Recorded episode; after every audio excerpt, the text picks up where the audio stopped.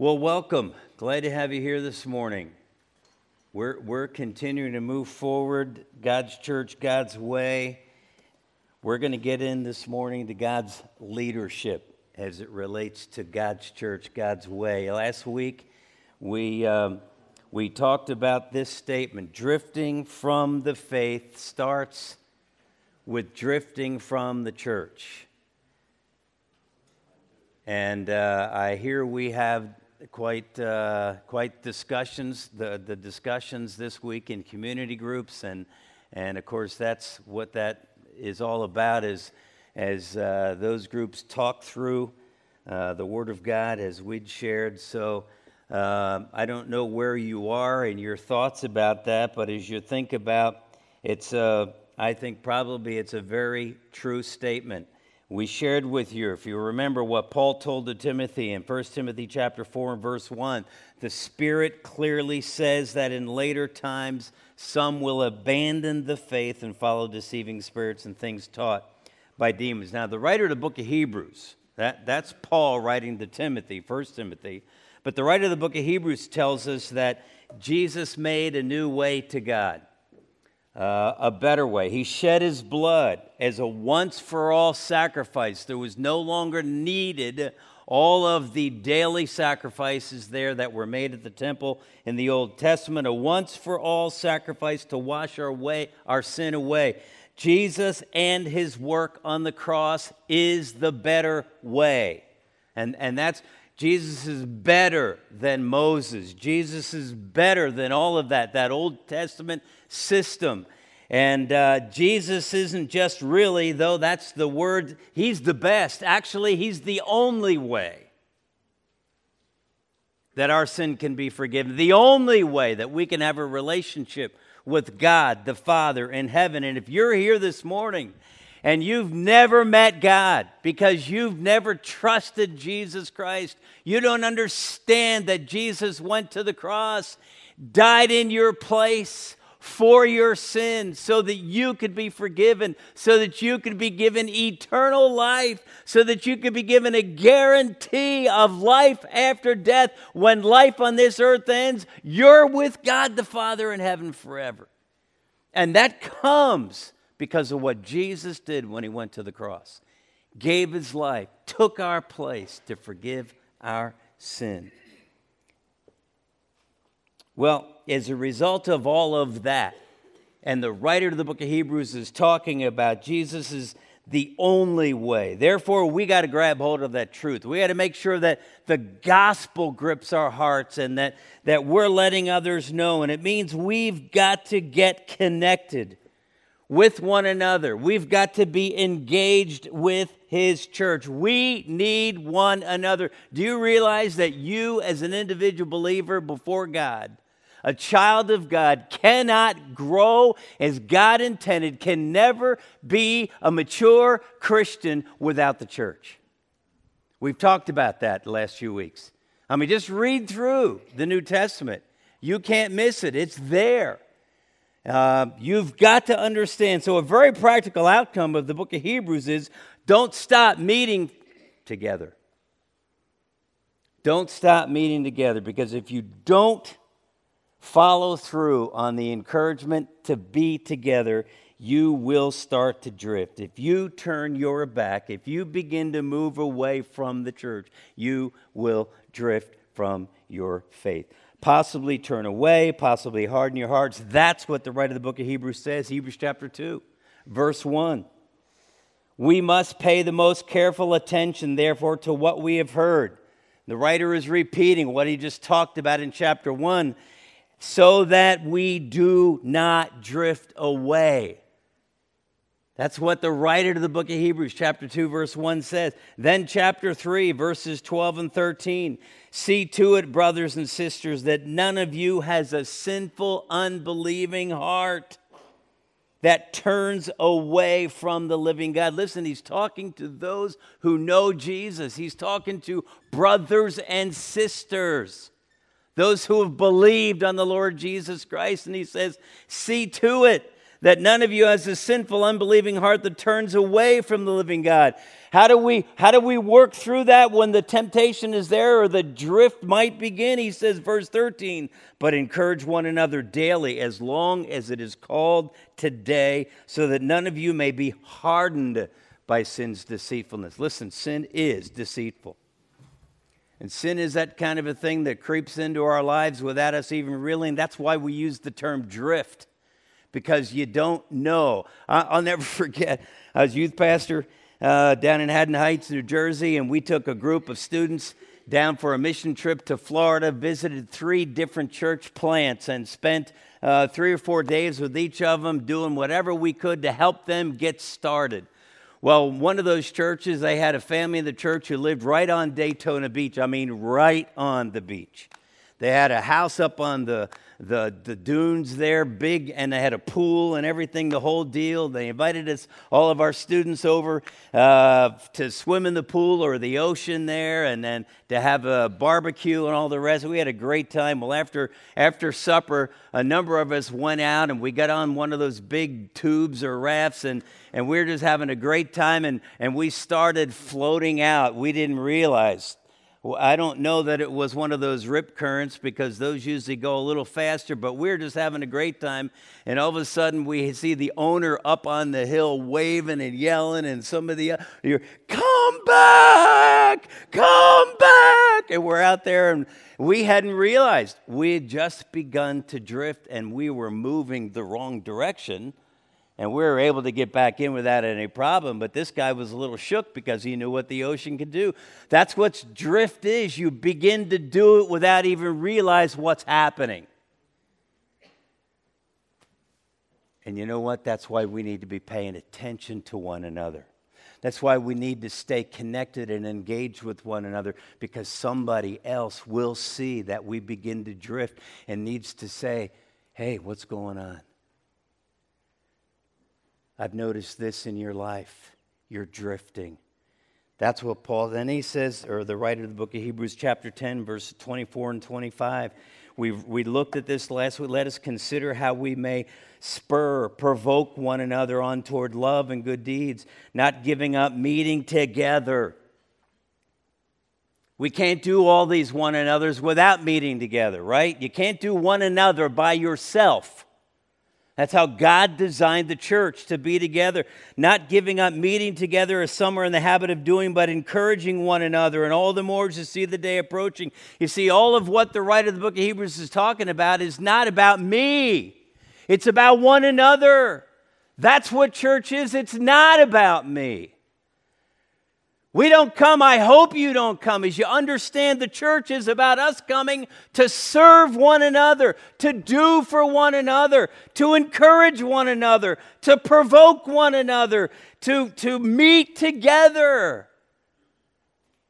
to say, hey, I've seen some drift. What's going on in your life? That's what we're talking about. The church must be a priority in our lives. People are drifting. We need one another. The Bible's clear. If we do God's church, God's way, that's what will happen. We will be talking to one another, encouraging one another. But if we're going to do God's church God's way, we must also follow God's plan for God's leadership.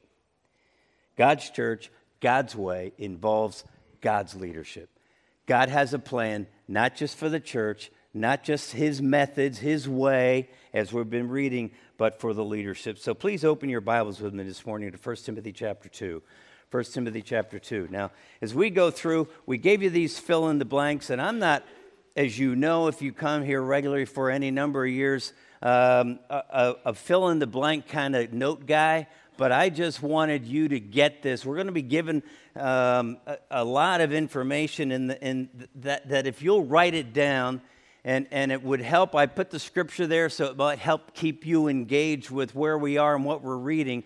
But uh, keep track of this because as we talk about this, it may get a little confusing. I hope not. But as we talk through 1 Timothy chapter 3, verses 1 and 2. And here's what Paul tells Timothy about the leadership of the church. he's describing for Ephesus, but that's what we find has been the case and will be true of, of the other churches that Paul has, um, has had opportunity to start and minister to. So, chapter 3, 1 Timothy, verses 1 and 2 here is a trustworthy saying. Whoever aspires to be an overseer, whoever desires, wants to be, desires a noble task now the overseer is to be. And then the next few verses talk about the characteristics, talk about the qualities that ought to be true of an individual who desires to be an overseer. You say, What's an overseer? Hold on. All right, hold on. We're going to we're gonna move right into that. Uh, chapter 5, verse 17. I believe it was Mel Walker preached on this text this past summer. Uh, the elders who desire the who direct the, the affairs of the church well are worthy of double honor, especially those whose work is preaching and teaching. So, chapter 3, verses 1 and 2, we had the term overseer. Chapter 5, verse 17, and you could read the next few three or four verses, you'd see the term elder referred to again, used in relationship to the leadership of the local church. And so here it is overseer, elder. And, and the key in the text is that it is not about what he does primarily, it's about who he is. It's not about how he lives, it's, it's what, he, what he is in and of himself, his characteristics. We could say his character. That's what God that's is, is concerned about. So the local church is made up of individual followers of Jesus right? Individual like we here today who are living in relationship together as the church, as the body of Christ, in community with one another. We are a family. That's why Paul talked about brothers and sisters. That's why the writer of the book of Hebrews says brothers and sisters. Why? Because he views us together as a family. Understand that. A family. We need to respond that way. The New Testament refers to those who have been given the responsibility for biblical church leadership as overseers. That's a word we just looked at. As elders, we just saw that. Or pastors, and we'll show you that word. Pastor is the one that we typically use when we talk about, well, who's in charge of the church, at least in our circles, right? Our kind of church here. And so we have elder, we have overseer, we have pastor. That's the terminology that God gives us in the New Testament for direction for his church. So think about it. If we are a community of believers, if we are a group, a body of people in relationship with one another because of what Jesus Christ did for us, if we are a family, that's going to require some leadership, right? You get a bunch of people together without any leadership, you're in trouble, right? That's, that's why this is God's design.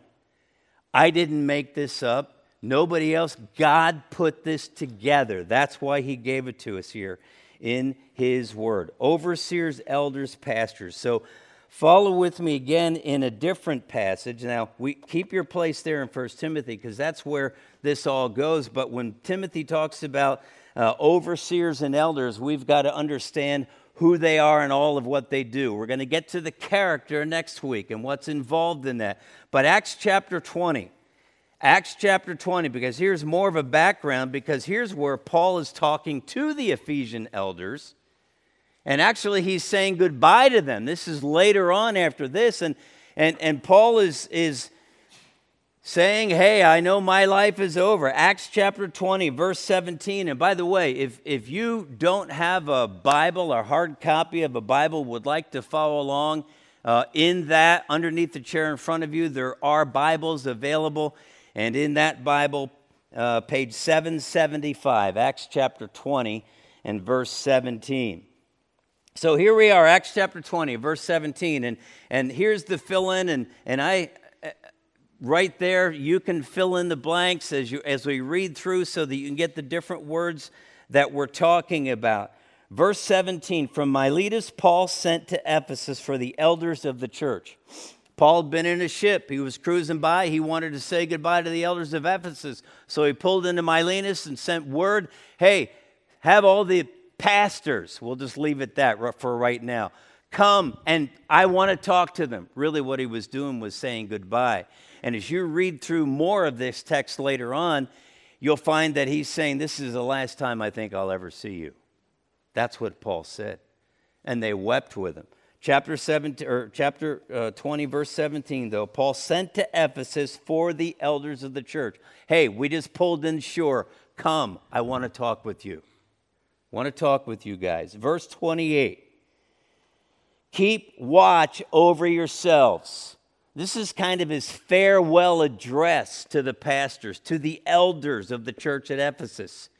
Keep watch over yourselves and all the flock of which the Holy Spirit has made you overseers. Right? Paul just talked already in 1 Timothy about the overseers. Now he's talking to the elders and he says to them, God has made you overseers over the flock. Now, the word flock is just reference to the church, to God's people. In the Old Testament, God talked about us, all we like sheep have gone astray when he's talking about us as individuals before God, how that we're sinners. We're born sinners and we walk away. That's our tendency until we come to Jesus. All we like sheep have gone astray. We have turned everyone. Now I'm quoting King James because that's how I memorized years ago. We have turned everyone to his own way, but the Lord has laid on him, who? Jesus the iniquities are the sins of us all. Why? So that we could be forgiven, so that our sin could be washed away, so that we could be changed, so that we could be made children of God.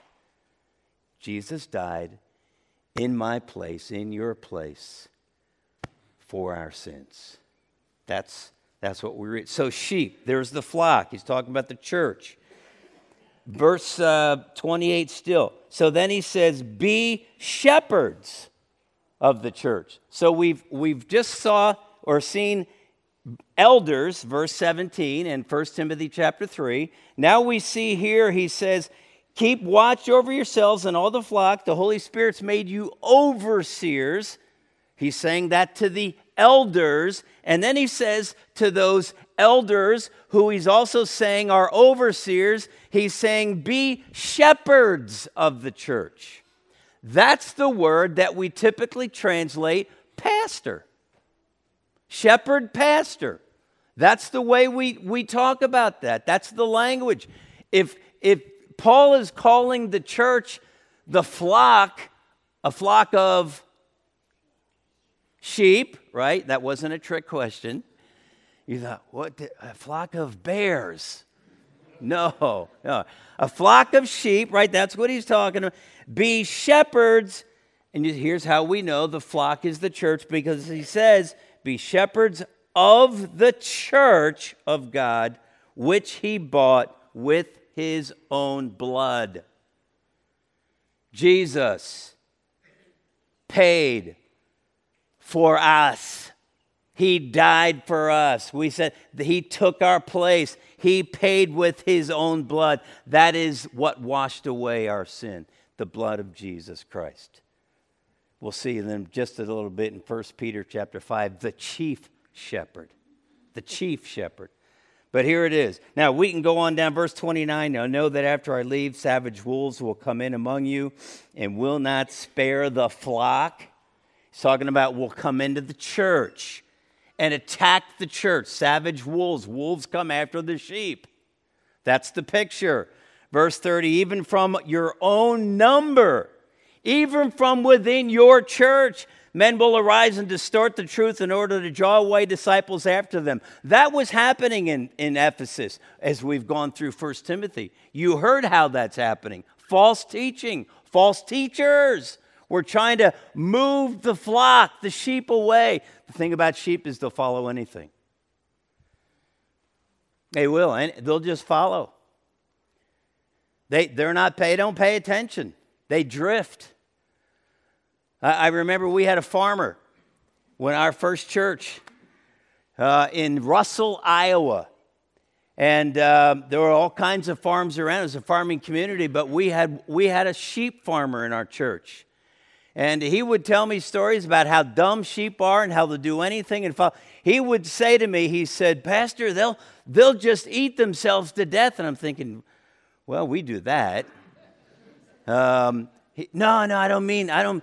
They'll just be following the trail of grass with their heads down eating grass, and if there's a cliff, they'll go right over. Yeah. Because they're ready to be fo- led, really, is the idea here. Now, so we, we have these three words. So let me, let me look at the first one. First, leadership position. Um, biblical leadership for the church in the New Testament, elder. We saw that word in 1 Timothy chapter 5. We've seen it here in Acts chapter 20, verse 17. The elder. And, and, and there I have listed for you at the bottom of that note page, elder, and, and there's the transliteration of that presbyteros.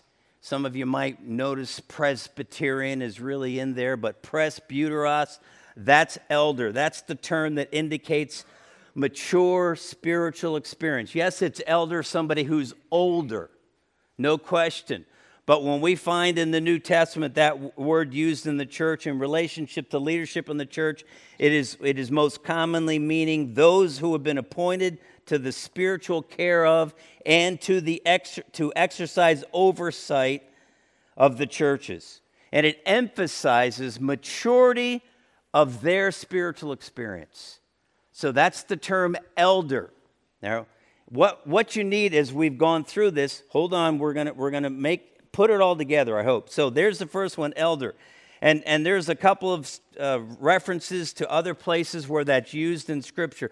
Elder is the most frequently used word as it relates to the leader of the church, leaders of the church. So then we have overseer. And, and as we go through the text here, we see also overseer. Some of your translations may have the word bishop. In fact, when I read for you 1 Timothy chapter 3, verses 1 and 2, it used the word overseer.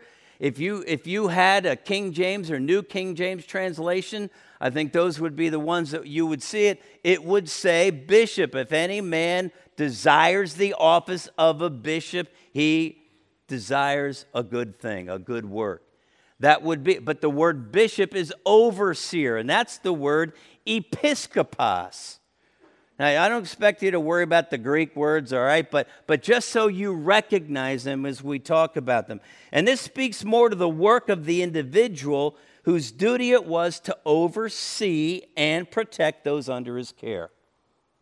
All right, the overseer is watching over the church, watching over the flock. Keep in mind, the flock, sheep need a shepherd or they're in trouble.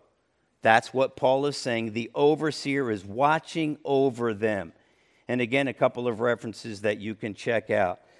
Then we have also the word pastor. I mentioned back there in, in Acts chapter 20 and verse 20, you had, he says to the elders, he's talking, be overseers. The Spirit of God has put you in that position. And then he says, be shepherds of the flock. Pastor God's people, the church. So it's the word pastor or shepherd, poimen. That's the, the Greek word that we translate shepherd, but it's where we get the term that we really are most familiar with at Heritage, and that is pastor. That would probably be in our circles the word that most people would recognize pastor the person who's the pastor well he's the one who's one of the leaders of your church. If you unless maybe you have a couple of pastors. We do here at heritage. Pastor paul and myself the two elders the two overseers the two shepherds pastors of heritage. That, that's the way we see it. Now, understand this. The shepherd, the pastor, and again, keep in mind the, the picture of the sheep, the flock. Shepherding involves tending the flock. You've heard that word. Well, what does that mean? Well, it means to care for them, to feed them, to protect them.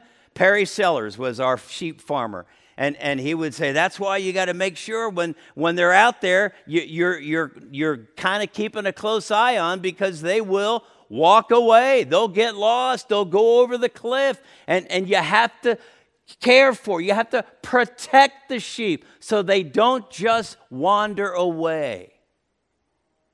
That's the job. That's tending and, and leading, leading the sheep. Now, we're going to talk more about that as we move forward. But there, there's all three terms that are given to us in the New Testament. Now, I want you to look with me, too, to 1 Peter chapter 5. 1 Peter chapter 5. And if you're using one of our Bibles, page 852. 1 Peter chapter 5. Now, we're just moving through, we're skimming the top of this. I'm going to come back next week because we're going to dig right into the characteristics or the character that is expected to be true of the elder, of the overseer, of the shepherd pastor. And we're going to look at that and, and what the pastor is to do for God's people, the flock. But chapter 5, 1 Peter, verse 1. Now notice, to the elders among you. Peter is writing to the elders among you. I appeal as a fellow elder. Peter was an elder. In fact, we, we find out in, in, he was involved in the church at Jerusalem. Um, Acts chapter 15, when he and Paul were, were coming to talk about how people come to Christ uh, early on and how that the, the, the synagogues and the Jewish leaders thought that they had to keep the Old Testament, and Peter and Paul knew differently. And so they came to the church there because Peter was also a pastor. But he says, I appeal as a fellow elder and a witness of Christ's sufferings, who also will share in the glory to be revealed. Verse 2 Be shepherds of God's flock. Who's, who's Peter talking to? when he says, Be shepherds of God's flock. Who's he talking to? Elders, right. We know that because it said that in verse 1, right? Peter is talking to the elders and he says, Be shepherds, be pastors of God's flock. He goes on, That is under your care, watching over them, right? Watching over. Guess what word that is?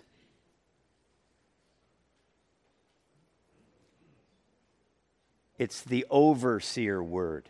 It's the word for bishop or overseer. Watching over. It's just translated that way more as a verb as opposed to a noun. Stay with me. I promise I won't give any more grammar, but, but that's, that's the way it is the overseer. So he's saying to the elders, be pastors or shepherds as you oversee the work of the church. Do you, do you understand? All three words are used interchangeably for the biblical model of leadership for the local church. Paul taught us that. Peter is teaching us that. The writer of the book of Hebrews is teaching us that. That is how it's referred to throughout the New Testament. I want you to see this, and we'll deal more with this next week as we move on. But he says, Shepherd God's flock that is under your care, watching over them, not because you must, but because you are willing. Not because you must, but because you're willing. It's like I think I've told you this before. I remember when we went to Chicago area as youth pastor and wife, and uh, our pastor, lead pastor back in those days, senior pastor, had three boys. And, and Pastor Purcell would always tell the story. He'd say, Yeah, I tell my boys all the time. They say to me on Sunday morning, Dad, do we have to go to church again today? And he would say, No, you don't have to, but you get to. And he made a big deal about that. But you get to. Hey, that means you need to be willing. You need to understand that. And that's what Peter's saying. He's saying to those who are elders, to those who are shepherds, pastors, overseers, he says, You're doing this not because you have to, but because you get to. Not because you are forced into that, but because God has called you. You're doing it willingly. That's what Peter is stressing. Not because you must, but because you're willing. Verse 3, he says, Not lording it over those entrusted to you. The pastor is not a dictator. He's not crack the whip, right? That's not the intent at all. He says, but being examples to the flock. Verse 4 And when the chief shepherd appears, you will receive the crown of glory that will never fade away. The crown of glory in the text is called, typically, it's called the pastor's crown. That's what Peter is teaching. And, and just like Paul in Acts chapter 20, just like here in 1 Peter chapter 5, all three of those words are used interchangeably to describe the individuals whom God has put over the local church, who has uh, ordained, who has called, who has directed, who has gifted, who has enabled, who has put the want to. Remember back in 1 Timothy chapter 3 of when we started, if anyone desires or aspires to become an overseer, he desires a noble or a good work. That's got to be desire that's put into the heart of an individual. That's why I'm here. Yes, you, you called me as, as a local church, as a body, but God put it in my heart. That's important. Otherwise, there's not a willingness. You ever find yourself doing something because you have to, not because you want to? It can't be. And that's also true with God's leadership. So, in light of what you've heard this morning, what do you need to do? Say, well, maybe learn those names, those titles. Well, okay, that would be. But let me, let me share one more text with you. Let me wrap it up that references God's leadership for the church. Hebrews chapter 13. Hebrews chapter 13. And uh, that's page 845 if you're using one of our Bibles. Hebrews chapter 13, back towards the near the end of the New Testament. Um, and verse 7. Verse 7, Hebrews 13. The writer of the book of Hebrews says this Remember your leaders who spoke the word of God to you consider the outcome of their way of life and imitate their faith. Now when he says remember the indication is, is if you were to study the whole book of hebrews you would, you would recognize that, that paul that the writer i don't know that it's paul but the writer of the book of hebrews had um, had made reference to heroes of the faith. Chapter 11 we call the hall of fame or the hall of faith and it talks about uh, all of those old testament characters who served God, who exercised faith, and, and all that. And now he's talking about those who were leaders among you. He's talking to a group of believers who are, who are part of a church, and he's saying to them, Remember your leaders. He's talking about remember the past. Really, he's talking about those leaders, those pastors of your church who, who are gone, gone on to heaven, who aren't alive anymore. Remember them, he says, those who spoke, who taught, who preach the word of God to you. Consider the outcome of their way of life and imitate their faith. And those pastors, those shepherds, those elders, those overseers, by the way they lived and the way they taught, should have been pointing people to Jesus. Verse 8. Now, I don't have that in the, on the, on the uh, handout sheet there, but verse 8 says, Jesus Christ is the same yesterday, today, and forever.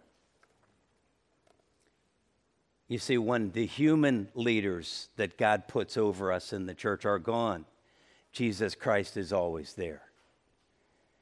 And though that may change, those former leaders remember their past work. Jesus Christ, though, is the same yesterday, today, and forever.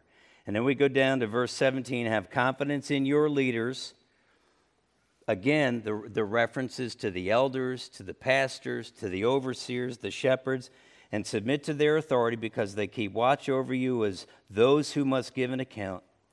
Do this so that their work will be a joy, not a burden, for that would be of no benefit to you. So, what's the responsibility? What do we need to do in light of what we've just heard? Well, number one, remember your leaders, imitate the faith. We've had 50 years that this church has existed. We celebrated that back in around Memorial Day weekend. And uh, we, we, t- we had two other former elders, former overseers, former shepherds here.